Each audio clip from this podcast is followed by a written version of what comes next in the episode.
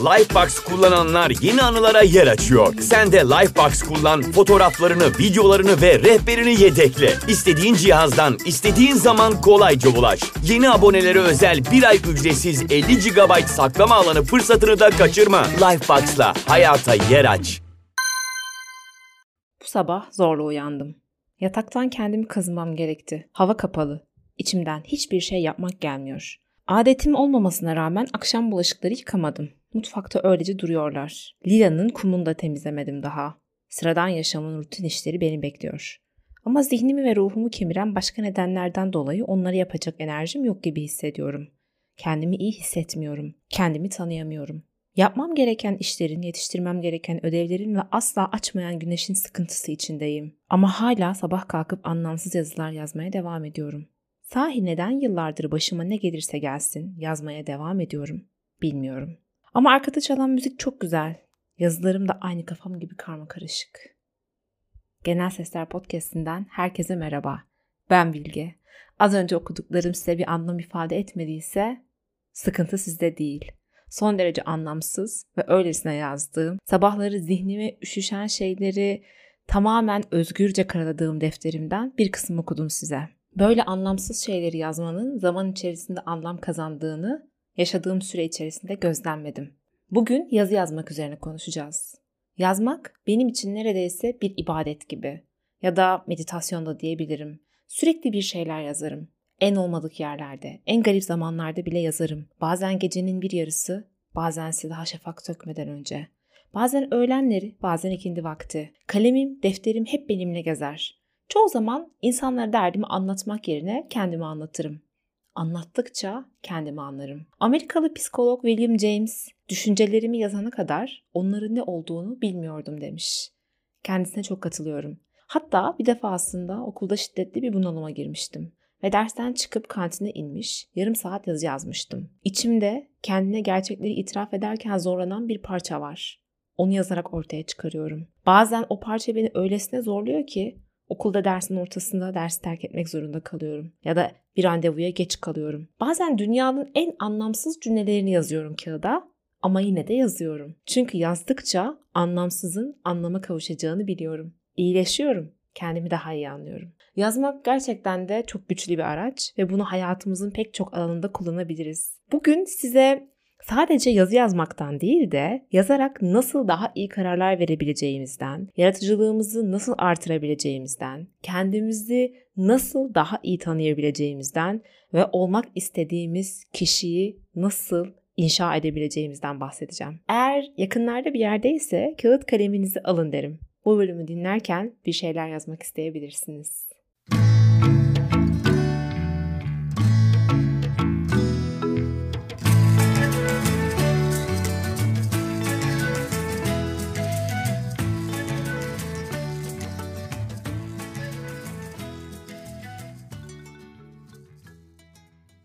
Herkese yeniden merhaba. Bugün yazmak ve yazmayı hayatımızı iyileştirmek, kendimizi iyileştirmek için farklı şekillerde nasıl kullanabileceğimizden bahsedeceğiz. Ben birkaç başlık altına ayırdım aslında bunları. Çok uzun zamandan beri yazma pratiği yaptığım için ve bu konu üzerine çok fazla araştırma yaptığım için aslında zihnimde ne anlatabileceğime dair genel bir çerçeve var. Anlatırken büyük ihtimalle yeni yeni şeyler e, aklıma gelecek ve yeni yeni şeyler ekleyeceğim. Ama öncesinde bir şey söylemek istiyorum. Yaratıcılıktan, iyileşmekten, travmadan ve işte geleceğimizi hayal hayal etmekten bahsedeceğiz.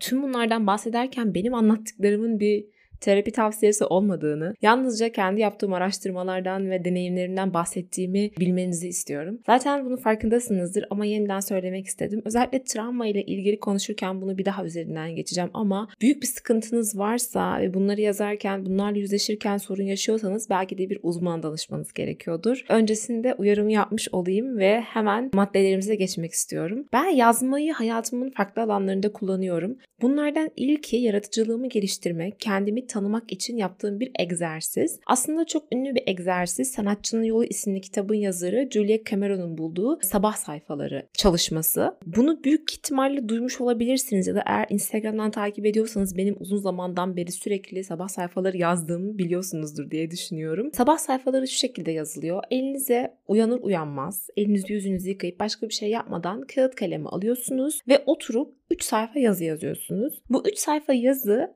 gerçekten son derece anlamsız olabilir. Bölümün başında size okuduğum yazı aslında benim bu sabah yazdığım sabah sayfalarımın girişiydi. Son derece anlamsız, zihnimdeki karmaşık düşünceleri gördünüz. Herhangi bir şeyi çözmeye çalışmıyorum. Herhangi bir olayı anlatmaya çalışmıyorum. Gerçekten sadece aklımdan ne geçiyorsa onu yazıyorum. Ve bu son derece anlamsız olabiliyor. Bir an işte ne kadar üzgün hissettiğimi söylerken bir an arkadan gelen müziğin ne kadar iyi olduğundan bahsediyorum. Aslında bizim zihnimizde böyle işlemiyor. Bir yandan bir şeylere üzülebilirken diğer bir yandan da başka bir şeyin ne kadar iyi olduğunu düşünüp sevinip mutlu olabiliyoruz. Hiç düşünmeden çamaşırlar, bulaşıklar, kedinin kumu, arkada çalan müziğin güzelliği, üzgün ve yorgun hissetmek, havanın kötülüğü gibi son derece basit ve sıradan şeyleri kağıda dökmek uzun süre içerisinde insanda hem bir yaratıcı akışa sebebiyet veriyor hem de iyileşmeye götürüyor. Bununla ilgili Julia Cameron diyor ki bu sayfaları yazarken büyük ihtimalle içinizdeki sansürcünüz uyanacak ve size diyecek ki aptal mısın, salak mısın, ne saçma şeyler yazıyorsun, bu yazdıkların çok anlamlı anlamsız. Bunu yazmana gerek yok. Sen kendini ne zannediyorsun?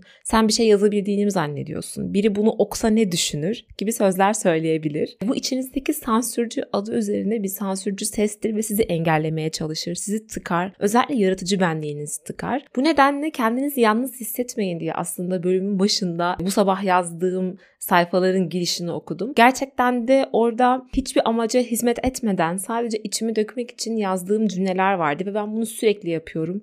Bu yolda dediğim gibi bir sürü defter bitirdim. Ve bazen sadece sabahları değil, öğlenleri de yapıyorum, akşamları da yapıyorum. Bu benim için zihnimi boşalttığım ve aslında kendime tanıklık edebildiğim bir alan. Hatırlarsanız bir önceki bölümde beslengi dilinden bahsetmiş ve orada insanların birbirini en etkili şekilde nasıl dinleyebileceğini size anlatmıştım. Karşımızdaki insanı dinlerken yargısızca dinlemek, yorum yapmamak, sadece onu anlamak ve belki anladığını ona yansıtmak yapabileceğimiz en iyi şey. Ve aslında kendimizi dinlerken de böyle olmamız gerekiyor. Ben yazı yazmayı aktif bir meditasyon ve aynı zamanda kendimle dertleşmek olarak görüyorum. Yazı yazarken kendimi yargılamadığım, sadece yazdıklarımı yargısızca tanıklık ettiğim zaman aslında kendimi anlamaya başladığımı görüyorum. Ve bence bu terapötik bir eylem. En azından bende böyle işliyor.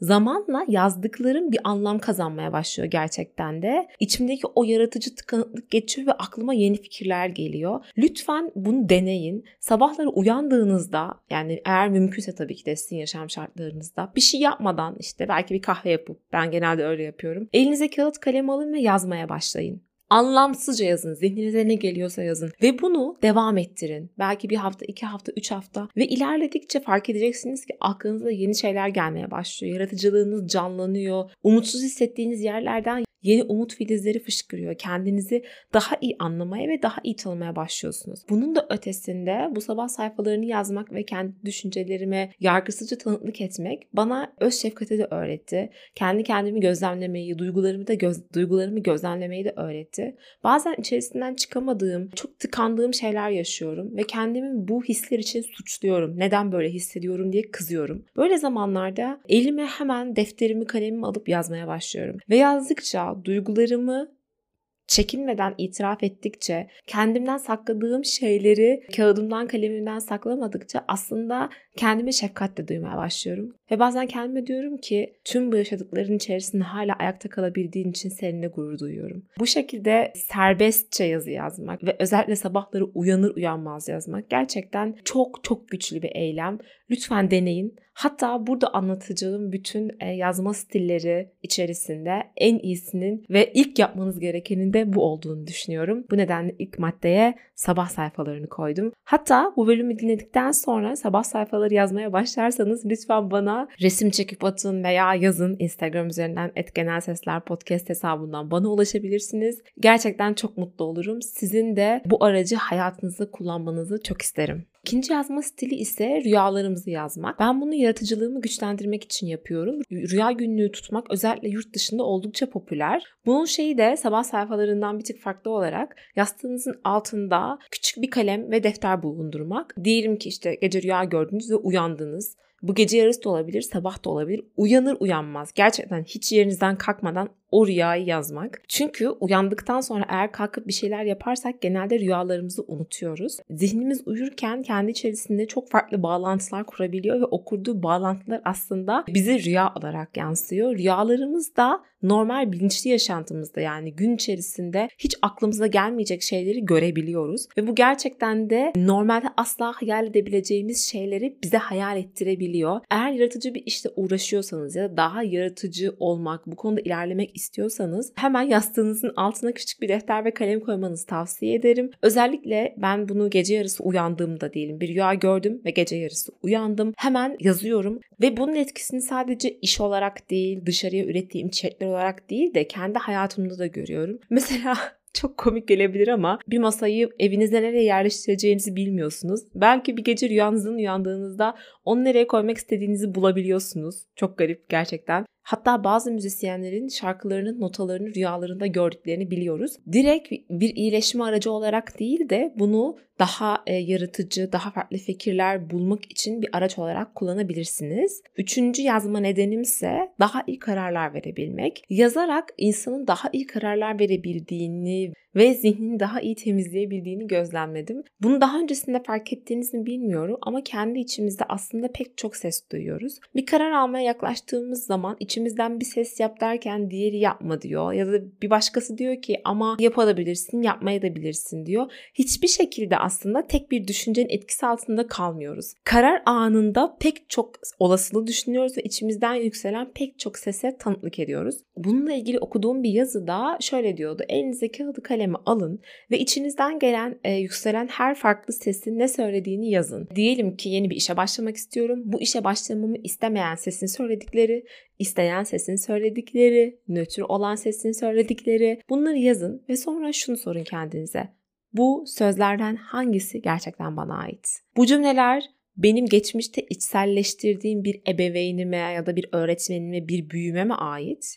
Yoksa bana mı ait? Bizler büyürken ebeveynlerimizin ya da bizi yetiştiren insanların, bize bakım veren insanların seslerini içselleştirip yetişkin hayatımıza taşıyabiliyoruz. Hatta pek çoğumuz taşıyoruz. Ve çoğu zaman da bir karar anında ya da hayatımızla ilgili önemli bir şey yapmaya çalıştığımızda içselleştirdiğimiz ebeveynin sesi ortaya çıkıyor. O sesi kendi gerçek sesimizden ayırt etmek çok önemli. Ve bu ayırt etme yolculuğunda yazmak bize yardımcı olabilir. Zihnimizin içerisinde düşünceler uçuştuğunda öyle kalıyor ve onların gerçek mahiyetini bence anlamıyoruz. Ama yazdığımızda o cümleler ve o düşünceler somutlaşıyor. Somut bir şeyi algılamak Lifebox kullananlar yeni anılara yer açıyor. Sen de Lifebox kullan, fotoğraflarını, videolarını ve rehberini yedekle. İstediğin cihazdan, istediğin zaman kolayca ulaş. Yeni abonelere özel bir ay ücretsiz 50 GB saklama alanı fırsatını da kaçırma. Lifebox'la hayata yer aç. Ve gerçeğini ayırt etmek soyuttan çok daha kolay oluyor bence. Bu nedenle bir konuda karar vermekte zorlandığınız zaman bahsettiğim egzersizi kullanabilirsiniz. Rüya günlüğü ve bu karar verme egzersizi e, ilk anlattığım sabah sayfalarından daha farklı. Bunları çok düzenli yapmanıza gerek yok. Sadece ihtiyaç duyduğunuzda kullanabileceğiniz araçlar olarak size sunmak istedim aslında sorarsanız. Dördüncü maddemiz ise travmadan iyileşmek. Bu biraz hassas bir konu. Bölümün başında da söylemiştim. Çok travmatik bir geçmişiniz varsa ya da yüzleşmekten korkuyorsanız, kendi kendiniz travma ile yüzleşirken zorlanıyorsanız lütfen bir uzmana danışın. Travmadan iyileşmekle ilgili olan e, maddeyi hazırlarken aslında çok güzel bir makale okudum. John Hopkins Üniversitesi'nde bir akademisyen travmadan yazarak iyileşmek üzerine dersler veriyor ve bununla ilgili işte workshoplar, kurslar veriyor. Bu makaleyi de o akademisyen yazmıştı. Şu an adını gerçekten hatırlamıyorum. Hintli birisiydi çünkü ve telaffuzu çok zordu. Ancak makaleyi yine açıklamalar kısmına bırakacağım. Hani oradan okuyarak daha detaylı bir şekilde de öğrenebilirsiniz. Bu akademisyen yazar yazmayı hem kendi üzerinde hem de başkaları üzerinde travmayı iyileştiren bir araç olarak kullanıyor ve bunu da nasıl yapabileceğimizi bize madde madde açıklıyor. Ama ben öncesinde bu travmadan yazarak iyileşmek üzerine düşüncelerimi sizlerle paylaşmak istiyorum. Hayat hikayemizi yazmak, travmamızı yazmak ve bizi bu travmaya götüren, bize bunu yaşatan şeyleri yazmak çok fazla yazarın kullandığı bir şey. Aslında pek çok yazar bunu kendi hikayelerini yazarak yapıyor. Zaman gelince de eğer yeterince cesurlarsa yayınlıyorlar. Kendi travmalarını çıplak bir dille yazan yazarlar benim her zaman dikkatimi çekmiştir ve bu kitapları okurken her zaman çok etkilenmişimdir. Eskiden bunu nasıl yapıyorlar diye kendi kendime hep düşünüyordum. Hani nasıl bu kadar dürüst olabiliyorlar, nasıl bu kadar açık olabiliyorlar. Şimdi ise bunu iyileşmek için yaptıklarını görebiliyorum. Çünkü kendi acını, kendi yaşanmışlığını yazıp paylaşmak insanı iyileştiriyormuş. Bu türde aklıma gelen ilk örnekler şimdi düşündüm aniden. Miras, Talebe, Napoli romanları ve Martin Eden. Eminim biraz daha düşünsem bunları çeşitlendirebilirim ama bunlar e, şu an aklıma geldiler. Kendi hayatımızın parçalarını yazmak bize hayatımızı sahiplenme hissi veriyor. Bir anıyı yazarken hem içe dönüyoruz hem de diğer karakterlerin gözünden de olaya bakmaya başlıyoruz. Bunu öyküleştirmekten bu arada bahsediyorum. Bu da en önemli madde aslında kendi hayatımızın öyküsünü yazarken ya da hayatımızdan bir parçayı yazarken kurban rolünde değil de bir kurtaran rolünde bunu yazmak. Genelde okuduğum kitaplarda da hep böyle oluyor. Eğer bir yazar kendi hayat hikayesini yazıyorsa ne kadar büyük bir travma içerisinden geçmiş olursa olsun onu kurban olarak değil de günün sonunda bununla yüzleşmiş ve bununla yüzleştikten sonra yaşamaya devam edebilmiş bir kurtulan olarak yazıyor. Bence biz de bu egzersizi yaparken bu şekilde ele almalıyız yaşantılarımızı. Okuduğum yazıda akademisyen şöyle söylüyor. Travmatik olduğunu düşündüğünüz yaşamınızın parçasını ele alın. Yani bu mümkünse sadece bir anı olsun. Elbette ki pek çok anınız olabilir travmatik ama sadece bir tanesiyle başlayın bir konu seçin ve onun üzerine yazın. Bunu bir öykü olarak yazın ama hani gerçekten de otobiyografik bir e, eser gibi yazın. Eğer böyle bir şey yapmak isterseniz öncesinde bazı otobiyografik romanları okuyabilirsiniz. Hani o yazarlar nasıl yapmış bakabilirsiniz. Bunu yazdıktan sonra bu anınızı bu anın içerisinde derinleşin. Yani yazdığınız yazıyı dallandırıp budaklandırın. Siz bunun içerisindeyken neler hissettiniz? Çevrenizdekiler neler hissetti? Onlar size nasıl davrandı? Ve onların davranışlarının gerçekten nedenleri neydi? Bir roman yazarı gibi bunu da yazın. Yani o anıyı genişletin daha kapsamlı bir hikayeye dönüştürün diyor. Sonrasında zaten artık onun üzerine yeterince düşündüğünüz hem kendi bakış açınız hem de etrafınızdaki bu olaya şahitlik eden ya da bu olaya sebebiyet veren diğer insanların bakış açılarını düşünüp yazdığınız için zihninizde belli bir şeyler şekillenmeye başlıyor diyor. Peşinden de bu akademisyenin tavsiyesi yazdığımız bu yazıyı paylaşmak. Tabii ki de bunu bir kitap olarak yayınlamaktan bahsetmiyorum. Herkes için böyle bir şey mümkün değildir ama belki çevrenizle paylaşmak ya da bir komüniteniz varsa birlikte böyle yazılar yazdığınız insan topluluğu varsa onlarla paylaşmak çok iyi olabilirmiş. Ben şahsen bunu yani bir anımı, bir travma yazma egzersizini kendim yaptım. Böyle bir anımı yazdım küçük bir hikaye şeklinde ama bunu paylaşmadım. Çünkü henüz o kadar paylaşacak kadar güçlü değilim. Fakat podcast'imde ara ara kendi hayatımdan hikayeler anlatıyorum. Bu daha böyle hani serbest stilde anlattığım şeyler, hikayeleştirerek ya da üzerine düşünerek anlattığım şeyler değil. Ama ona rağmen ne zaman bir şeyi anlatsam gerçekten de rahatladığımı hissediyorum. Gerek podcast'te anlatayım, gerekse bir arkadaşıma anlatayım. Belki de böyle yüzleşmekten korktuğumuz bize çok acı veren bir şeyi önce yazmak, sonra üzerine düşünmek, sonrasında ise bazı insanlarla paylaşmak bizim için de iyileştirici olabilir. Aynı zamanda insanın kendi hayatını yazmasının özgüvenini arttırdığını gösteren bazı araştırmalar var. Hani bu Seda Sayan'ın çok fazla Instagram dönem videosu var. Gülben Ergen'e şey diyor neler yaşadın ya neler yaşadın anlat herkes duysun. Siz de aslında yazdıktan sonra kendi yaşantınızı dönüp öyle diyorsunuz bir nevi kendinize. Vay be neler yaşamışım. Ve bu insanın özgüvenini arttırıyormuş. Bununla ilgili de yani yaşantımızı yazmanın özgüvenimizi nasıl arttırdığını gösteren çalışmaya dair araştırmayı ve makaleyi de yine açıklamalar kısmına bırakacağım. Oldukça ilginç bir çalışma olduğunu düşünüyorum. İsterseniz bakabilirsiniz. Son olarak da geleceğinizi ve future self yani gelecekteki kendinizi hayal etme çalışmasından bahsetmek istiyorum. Bunu ben Jordan Peterson'dan öğrendim. Bu hafta kitap kulübümüzde Jordan Peterson'ın yazdığı Düzenin Ötesinde isimli kitabı okuyoruz. E, bir bölüm var. Geleceğinizi hayal etmek ve olmak istediğiniz kişi olmak üzerine. O bölümü okuduktan sonra birazcık daha yazmak üzerine ve geleceği hayal etmek üzerine daha derinlikli düşünmeye başladım. Jordan Peterson kitabında diyor ki, geleceğini hayal edebilen, olmak istediği kişiyi hayal edebilen tek tür biziz. Bizden başka hiçbir canlının böyle bir yeteneği yok. Bizler gerçekten de olmak istediğimiz kişinin kim olduğunu zihnimizde canlandırabiliyoruz ve bu çok güçlü bir araç diyor.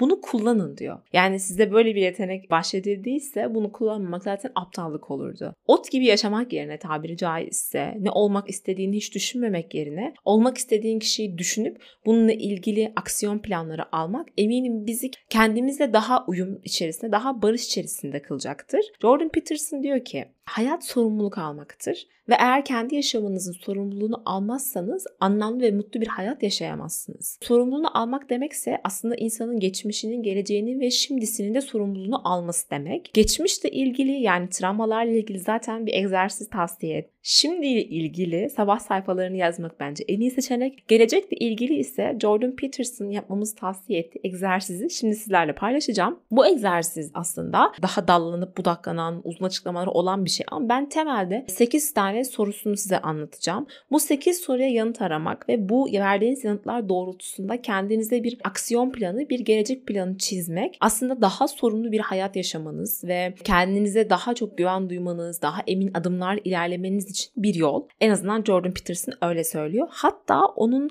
bu soruların yanıtlayıp da ona göre bir yaşam planı çizen insanların internette yorumlarını okudum. Ben henüz yapmadım bu arada. Size anlattıktan sonra ben de yapacağım. Ama internette gerçekten çok güzel yorumlar vardı. Hani bundan çok faydalandığını söyleyen insanlar vardı. Nasıl yaptıklarını anlatan. Hatta Medium'da bir e, makalede okudum. Onun da linkini bırakırım.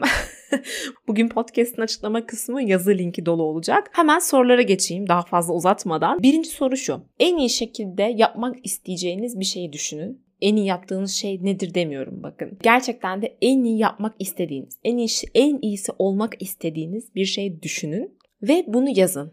Tek bir şeyi yapacak olsaydınız bu ne olurdu? İkinci sorumuz. Önümüzdeki 6 ay boyunca öğrenmek istediğiniz bir şey var mı? Gerçekten kendinizi geliştirmek istediğiniz bir alan var mı? Bu 6 aydan sonra 2 yıl düşünün. Önümüzdeki 2 yılda ne öğrenmek istiyorsunuz? Sonrasında ise 5 yılınızı düşünün. Bu zaman içerisinde geliştirmek istediğiniz yetenekler, hayatınıza katmak istediğiniz bilgiler neler? Spesifik olun, bunları yazın. Sadece aman şunu öğrenmek istiyorum dediğiniz şeyler büyük ihtimal zaten aklınızdan uçup gidecektir. Üçüncü soru, geliştirmek istediğiniz bir alışkanlık var mı? Mesela bu benim için odaklanmaktı. Ee, odaklanmak aslında bir yetenek ama aynı zamanda düzenli olarak hayatımızda barındırmamız gereken bir alışkanlık. Ben de ADHD'de olduğu için yani dikkat eksikliği hastası olduğum için odaklanmakta cidden çok zorlanıyorum. Tabii aynı zamanda sosyal medya işi yapıyorum ve sürekli telefonla vakit geçirmem gerekiyor. Bunun üzerine neler yapabileceğimi, odaklanmamı her gün nasıl daha iyi bir seviyeye çıkarabileceğime dair mesela bir aksiyon planı yazmayı planlıyorum ben de. Bu sizin için farklı bir şey olabilir. Dördüncü soru nasıl bir sosyal çevreye sahip olmak istiyorsunuz? Sosyal çevre gerçekten de bizim için çok önemli. Çünkü bizler Sürekli söylendiği gibi sosyal hayvanlarız ve tek başımıza yaşayamıyoruz. Tek başımıza kaldığımızda kendimiz hakkında aslında o kadar da farkındalık sahibi olamıyoruz. Başkalarının bize bir şeyler demesi, bizi dışarıdan görmesi, bizi toparlaması gerekebiliyor ara ara. Bu nedenle sosyal çevremizi daha iyi bir hale getirmek bizi daha iyi ve daha mutlu yapabilecek bir şey. Mesela bu soru benim aklıma şey getirdi direkt. Eskiden beri sosyal çevremle ilgili yakınırım. Hani neden böyle, neden daha iyi değil, nasıl daha iyi bir çevre edinebilirim diye. Yakınmak yerine bunun üzerine bir plan yapmam gerekiyormuş. Daha iyi insanlarla ya da daha kafama uygun, beni daha ileriye götüreceğini düşündüğüm insanlarla tanışabileceğim alanları bulmak, bu alanlara girmek için onlarla dostluklar kurabilmek için bir aksiyon planı hazırlamam gerekiyormuş. Oturduğum yerde kimse kapıma gelmiyormuş yani arkadaşlar. Sizin de öyle olacak. Bu nedenle sosyal çevrenizi düşünmek ve ideal sosyal çevrenizin nasıl olduğunu, gelecekte nasıl insanlarla dost olmak istediğinizi, arkadaş olmak istediğinizi hayal edip yazmak da yine e, gelecekteki benliğiniz için oldukça önemli. Beşinci soru İş ve okul dışında boş zamanınızda ne yapıyorsunuz sorusu. Jordan Peterson diyor ki insanlar genelde boş zamanlarını ne yapacaklarını bilmedikleri için günde 3-4 saatleri çöpe gidiyor. Telefona giriyorlar ya da saçma sapan işler yapıyorlar. Günde 3-4 saatin çöpe gitmesi demek yılda 1400 saatin çöpe gitmesi demek ve bunu hayatınızla çarptığınızda binlerce saatiniz sadece boş geçiyor. İdeal boş zamanlarınızda ne yapmak istediğinizi eğer önceden planlarsanız sevdiklerinize daha fazla vakit ayırabilir, sanatsal etkinliklere daha fazla zaman ayırabilirsiniz veya kendinizi daha çok geliştirebilirsiniz. Altıncı soru, gelecekteki aile hayatımın nasıl olmasını istiyorum? E, bence bu zaten yani özel bir soru. Kendiniz yazın bunu nasıl bir yaşam istediğinize dair. Yedinci soru gelecekteki iş hayatımın ve kariyerimin nasıl olmasını istiyorum? Kendimi nerede görmek istiyorum? Sekizinci soru ise takdir ettiğim insanlar kimler? En çok beğendiğim 3 kişi kim? Bu 3 kişiyi yazın. Sonra bu insanların ortak yönleri var mı? Bu insanların benle ortak yönleri var mı? Ve neden bu insanları bu kadar çok takdir ediyorum? Neden onlara benzemek istiyorum? Bu soruların yanıtlarını yazıp Sonrasında yazdığınız yanıtlarla uyumlu bir şekilde aksiyon planı hazırlamak, future selfinize yani gelecekteki kendinize yaptığınız çok büyük bir yatırım. Ve bence sadece tek seferlik değil de bu soruları zaman zaman yeniden yanıtlamaya devam etmek, bu egzersizi ara ara yapmak kendimize bazı şeyleri hatırlatmak için çok iyi olacaktır diye düşünüyorum. Mesela aklıma şöyle bir şey geldi. Bazen gün içerisinde çok fazla düşüyorum, çok fazla kendimden kopuyorum ve yapmak istediğim şeyleri yapmamaya başlıyorum. Ama bu soruların yanıtlarını yazdıktan sonra her zaman görebileceğim bir yere bırakacağım o yazdığım defteri ve gerçekten bunu aldığımda bir şeyleri yapmak istemediğimde o defteri açıp bunu gelecekte olmak istediğim kişiye ulaşmak için yaptığımı kendime hatırlatacağım. Kim olmak istediğimi kendime hatırlatacağım. İnsan önce kim olmak istediğini bilmeli, sonrasında ise ona giden yolda emin adımlarla ilerlemeli diye düşünüyorum. Genel olarak benim hayatımda kullandığım ve kullanmayı planladığım yazma pratikleri bunlar. Eğer sizin kullandığınız farklı pratikler varsa bunları bana yazabilirsiniz. Merak ediyorum çünkü ben de hayatıma katmak isterim. Bunların hiçbirini yapmasanız bile sadece öylesine birkaç satır yazsanız o bile size iyi gelecektir, iyi hissettirecektir diye düşünüyorum. Bugünlük söylemek istediklerim bu kadar. Eğer bu egzersizlerden herhangi birini yaparsanız benimle paylaşmayı da unutmayın lütfen. Bölümü sevdiyseniz ve beğendiyseniz sevdiklerinizle arkadaşlarınızla paylaşabilirsiniz. Yorumlarınızı her zaman bana iletebilirsiniz. Şimdilik kendinize çok iyi bakın. Haftaya görüşmek üzere. Hoşçakalın.